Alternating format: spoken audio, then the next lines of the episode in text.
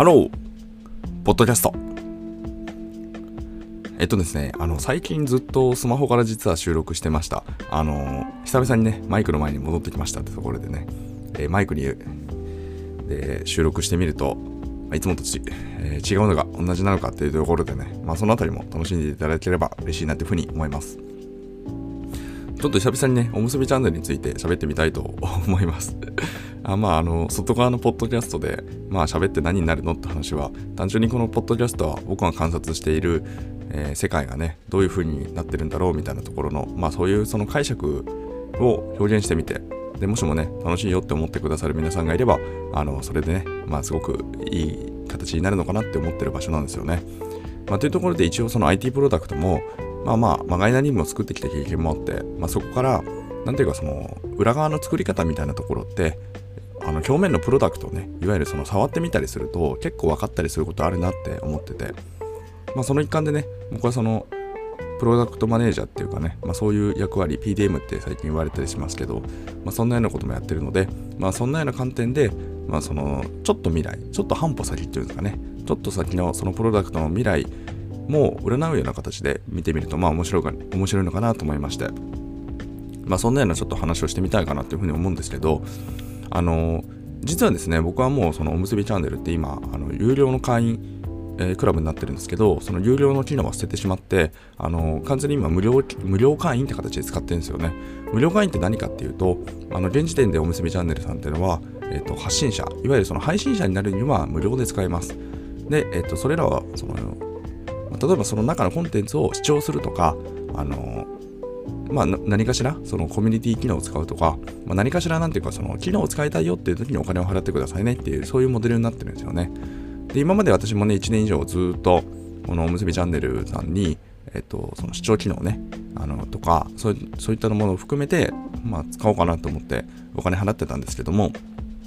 まあ、それをやめたということですね。大体もう2ヶ月かな。そろそろ2ヶ月、3ヶ月ぐらい経つのかなって感じなんですけど、まあ、ちょっとね、あの仲良くさせていただいてる方とか、まあ、あるいはその、なんていうかそのコンテンツね、ちょっと見たいなって思ってるものとかもあななくはないんですけど、まあでもなんていうかこう、まあ今はね、ちょっとお支払いしないようにしてるっていうところになるんですよね。で、えっと、そんな、そんな感じなので、少し断片的になってる部分はあるんですけど、ただね、やっぱりなんかすごく気になるなっていうポイントが最近あって、で、それは何かっていうと、最近なんかその、なんだっけな、のおむすびおむすびチャンネルさんって、まあ、一応1周年記念あの1月の何日かぐらいにローンチされてで今年2023年に入って1周年。あの1月にね大規模なオフ会っていうのがあってでそこにそこに大体ね5600人ぐらいですかですかね。日本の東京っていうところにオフ会ってものがあって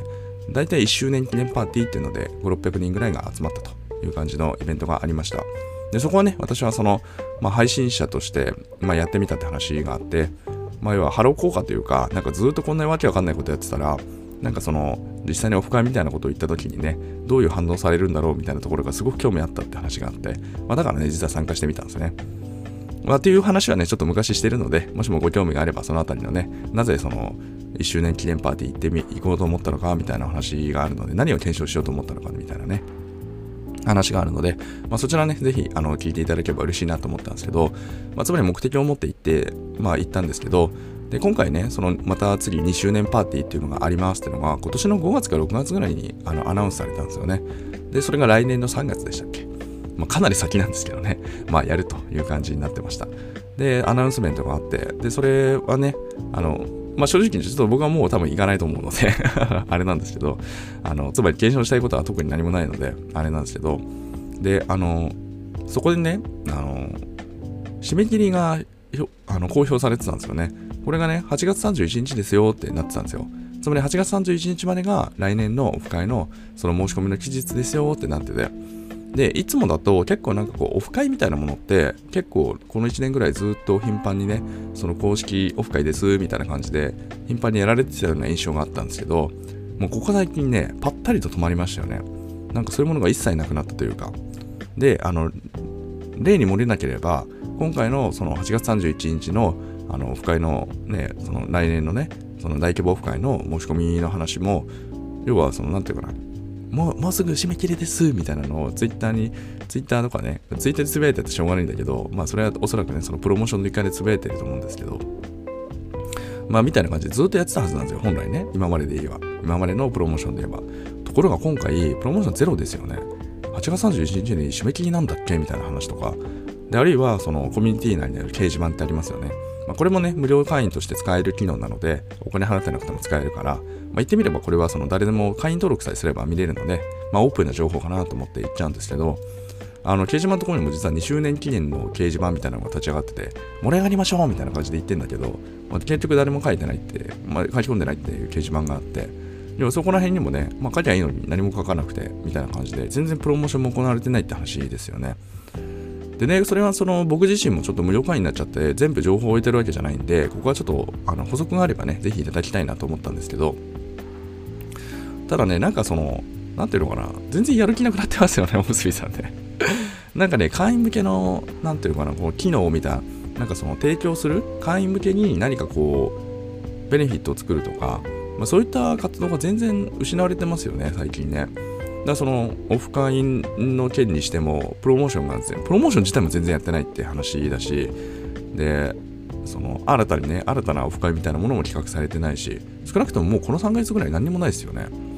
であとはなんかその結構会員向けのなんかそのサービス商品開発というかサービス開発してたじゃないですか。なんかそのこれをやったらその会員だったら安くなりますよみたいな話とか。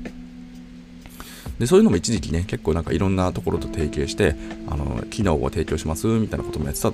ような気がするんですけどなんか気づいたらそこら辺も全部何ていうか特に新しいリリースないですよねここ最近。どうですかね。これは僕がそのコミュニティ投稿機能が読めなくなっちゃったんでそれを見てなあの見れてないだけなんですかね。わかんないですけどまあ要はねなんていうかこうあの機能的な開発だけじゃなくてもいわゆるそのプロモーションも含めた形のその施策みたいなものもなんか軒並み全然ねえよなって動きがねえよなって思ったのが一つとであとねその僕は IT 屋なんで思うんですけどそれに付随してやっぱりなんかこう機能開発ってのもまあマジで何もしてねえなっていうのが正直な感想なんですよね。あのまあ複数人の同時配信機能っていうのができて多分あれがね技術的なあの進歩だと思うんですけどでも多分ねこの3ヶ月まあ下手したら半年なんですけどマジで何もないんですよね機能開発って言ってるところでまあ、一回ね、なんかこう、画面のリファクタリングみたいなのが走ってたんですけど、まあ、つまりなんかメニュー、メニュー画面ってめっちゃ使いにくいじゃないですか。今も使いにくいんだけど、まあ、それにしても、その当時もうちょっと使いにくくて、確かにこの1ヶ月ぐらいでアナウンスとかないんですけど、なんか画面のメニューはちょっと整理されたなっていうのは見えたんですけど、ただまあそのぐらいなんですよね。でね、これはね、その僕も一応、なんかまあ B2B なんですけどね、メインは。ただその IT 屋の端くれとしてなんとなくこう、やってた感想で言うと、まあ、正直特にこの手のねなんかもうめちゃくちゃなんていうのかなこの自分たちのでなんでこうやりやすいというかフットワークめちゃくちゃ軽い組織でこんだけアウトプットがないって まあ正直これね本当に何ていうかなあぐらかいてサボってますって言ってもなんか結構ね間違いじゃない感じなんですよね。あのいや、ちょっとね、進化遅すぎだよねって感じというか、ベンチャーでこの速度感って、マジでエンジニアって何やってんだろうみたいな、エンジニアリング的なところで何やってんだろうみたいな、結構そんなイメージ、印象をね、受けちゃう感じですね。あの、でね、あの、これ、もう、その、なんだっけな、あの、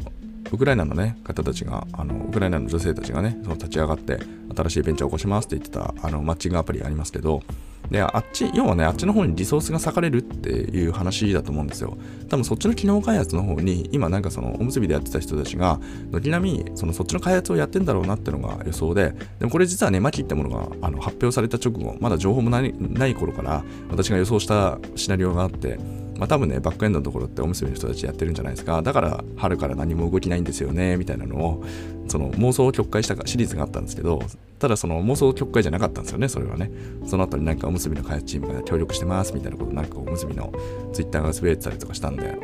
ああ、やっぱりやっぱりそうだよなって思ったんですけど、まあ要はそういうことってなんとなくわかるんですよ。って言った時に、おそらくなんかそっちの開発に提案案になってて、なんかもう手が回ってねえんだろうなと思って。でね、あのちょっとここからちょっと話長くなっちゃったんですけど、結局、なんていうかこう、今いる人たちに何をか何の価値提供をするのかって話になった時に、まあ、優先順位としてはかなり落ちてるなっていうのは今の率直な感想なんですよね。僕みたいななんかこうちょっと曲がった人というか偏屈偏屈な人というか、まあ、ちょっとね IT の知識を無駄に持ってる人みたいな人がなんとなく見てるとなんかまあ非常にあぐらをかいてるなという感じなんですよね。であの僕のねポッドキャストを追いかけてくださってる皆さんは僕は4月か5月かなあのついにねあの投げ銭システムの、まあ、不備っていうか、まあ、ここの哲学って非常にいけてないから直してくださいねみたいなメールをしたあの、ね、メッセージを送ったって話させていただいてるんですけど、まあ、要はねそこに対する返信もないってところが、まあ、やっぱりなんかこう非常になんていうかこうお金払ってる人たちに対する誠実さっていうのが、まあ、とにかくない人たちだなっていうのはすごく感じたんですよね。まあ、だからその、なんていうか、そこにいる人たちは別に僕は何も思わないし、仲良くね、あの、させていただいてる皆さんとは仲良くさせていただくみたいな、まあ、割とそんなような感じなんですけど、でも、なんかその、そこを運営する媒体としては、まあ、非常になんか不誠実なところがね、やっぱり多いのかなと思いまして、まあそこがね、実はそのお金払わなくなった理由の最大のところなんですけど、まあ結局なんていうかそういう人たちにお金払ってると良くないなと思って、だからまあ僕もなんていうかこう1年間ずっと配信をやり続けている側の、まあ、いわばその全体の中では1万人っていう数字があるから1万とか2万とかね。その母数とした数字があるんでその中で立てば超ウルトラミラクルスーパー希少な側なわけなんですよ。僕みたいな人はね。だからやっぱ僕みたいな人がお金払わないって大事かなと思って。まあ、その、なんていうかね、まあ、わずかな意思表示ではありますけど、でも、まあ、なんていうか、その、そこら辺は僕みたいな人がやることによって、なんだろうな、まあ、全体の利益につながっていけば、つまりなんか、これと、これはなんか、状況としては良くないんじゃないかみたいな話とかね、まあ、そんなものにつながってくれると嬉しいな、なんてことをね、なんかこう、えー、なんていうの、ちょっと偉そうかもしれませんが、まあ、そんなような意味もね、実はそこも、まあ、あの、含んでますっていうところのお話があるんですが、まあ、いずれにせよね、やっぱりなんかそのプロダクトの進化ってところをそろそろちゃんと見せていかないと、うん、まあ厳しいですし、またね、このままなんかこうコミュニティをシュリンクするようなことがあったりすると、それはそれって何ていうのかな、こうデジタルメンバーシッププラットフォームだっつって立ち上げたところがあって、いや、これって結局継続することに意味があるんですけど、で僕はね、こう、ことあるごとにおむすびさんの施策って本当にいけてねえなってずっと言い続けてきたのは、結局その継続っていう観点に立った時に、5年10年でマジお前らいけんのってところがすごくあって、まあ、それはじいちゃまって人が風呂敷をめちゃくちゃ広げたから、僕はてっきりそこの世界に行ってくれるんだと思って、で、そこのギャップがめちゃくちゃ大きいなと思ってたんで、なんか、うん、いまいちだよねって、つまりその期待と現実のギャップってのが、その、なんていうのかな、その評価ってことになっちゃうんで、って言った時に僕はね、結構その無意識的に多分その、あのハードルが上がってたんだろうなって思ったんですけど、まあでもね、そこを取っ払えば、単なるそこら辺の、なんか、そこら辺に転がってる石ころみたいなベンチャーの一つって風に見えちゃうので、そうするとなんかもう、だから、だからこのおむすびってもう言うことがなくなってきたんですけど、でもそれにしても、最近はその、その石ころレベルだとしても、だいぶなんていうか、今のユーザーに対する、その、なんていうのかな、その対価の支払い方でなんか対価に対する、そのサービスの作り方というか、まあ、非常になんかこう、まあ、放慢とまでは言わないけど まあ、その IT や的な観点で言うと、まあ、かなりサボってんじゃないのかなっていうね、今日はちょっとそんなお話をさせていただきました。えー、このチャンネルでは、明日がちょっと楽しくなる IT というコンセプトで、IT というのは私が極快、拡大解釈した IT をお届けし、皆様の明日がちょっとでも楽しくなればという、そういうチャンネルになっております。ちょっとね、楽しい話じゃないかもしれないですね。まあ、既存のおむすびのね、会員さんにとっては。別にあの、あの本当になんかね、こう悪悪口を言いたいってわけじゃないんですよ。なんかね、僕ちょっとそういうこういうところがちょっとあって、すげえ勘違いされるんですけど、そうじゃなくて僕はなんかその価値ある、コミュニティ作るんだったら価値あるものとしてて、なんか継続してほしいんですよね。まあ、そこだけなんですよね。ただそれが現状で言うと、マジでこれ継続できんのっていうところのクエスチョンしかなくて、うん、だから、なんていうのかな、そのなるべくね、他の人たちもみんなそのお金払ってるプラットフォームというか、お金払ってる方たちが僕の、言ってみれば僕はね、ライブ配信した時に、その視聴しにくださ、ね、来てくださってるわけで、うん、なんかそのかねそこに対する価値提供ってマジでそれでいいのかって本当に考えた方がいいんじゃないっていうのは素直に思っちゃうんですけどどうですかね？であのあなんだっけな？今ちょっとなんかもう一個言おうと思ってたんだけど忘れちゃったなまあ、というところなんで、じゃあ、えっとね、今日はちょっとこんなところで おしまいにしたいかなというふうに思います。あそれではね、皆様とまたお会いできる日を楽しみにしております。Have a nice day!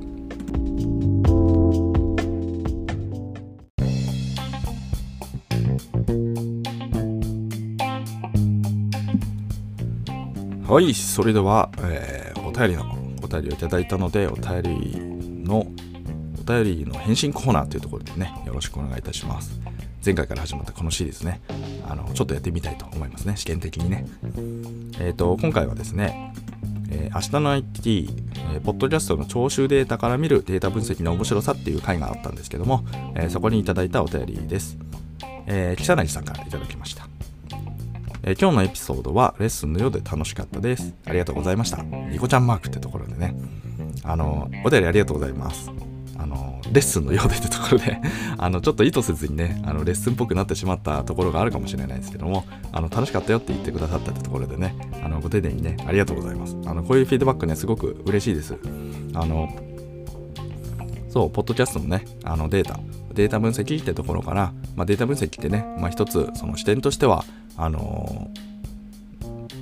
まあ、視点というかね、その現実としてデータ分析ってね、どんな風になってるんだろうみたいなところの、まあ、一つその国国を判別するってところにね、その IP アドレスってものがなぜその活用できるのかみたいな話をね、ちょっとくっつけ加えてみて、まあ、少しね、まあ、そのあたりが少しレッスンっぽくなったのかなと思ったんですけども、あの、まあ、むしろねそ、そんな感じでレッスンっぽく楽しんでいただけたら嬉しいなっていうふうに思いました。あとですね、ちょっと一個、なんか訂正というか、少しあって、あの、あ、そうか、今思い出したんでね、あれなんですけど、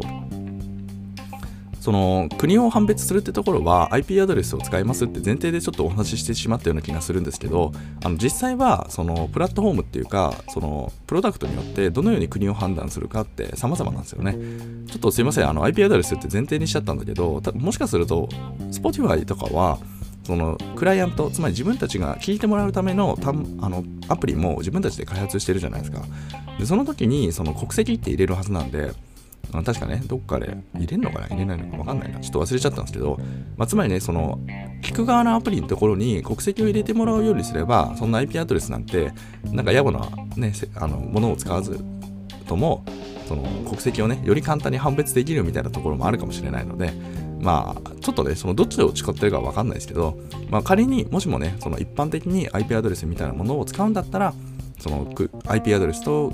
その国、市区町村みたいなところまで含めたそのデータベースっていうのがあるので、それと照合するとね、まあ、分かるんだ。一般的、一般のでは分かるんだよって話と、で、そこに対してそのポッドキャストっていう、今のね、その僕が使っているこのポッドキャスターズってあのアプリがあって、で、こいつがね、そのどのように国国判定してるのかっていうのは、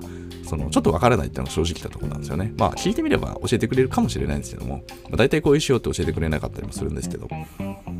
まあみたいなところがあるので、ちょっとそれをね、なんか100%前提ですみたいな口ぶりでお話ししちゃったのは、えー、ちょっと反省かなと思ったので、そこら辺はね、ちょっとすみません、差し引いて聞いていただければ嬉しいなっていうふうに思いまして、まあ、こんなところでね、訂正って形でさせていただければというふうに思います。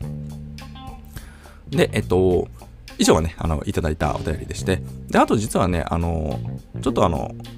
オープンではないんですけどね、あの、定期的にそのお便りいただいたりとかしている中で、一つね、今回のその、この、えー、回答この回答を音声でやってみるみたいなところをやってみたところ、あの、あ、これ非常にいいですねっていうフィードバックもいただきました。ありがとうございます。なんかね、あの、この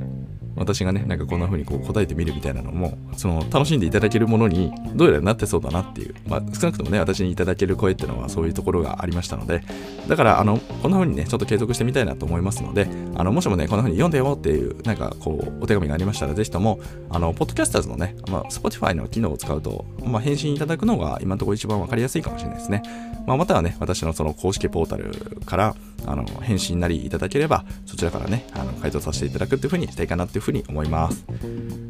というところで、ではね、あの今日のへあの本日のね、お便りの返信っていうのは以上になります。ありがとうございました。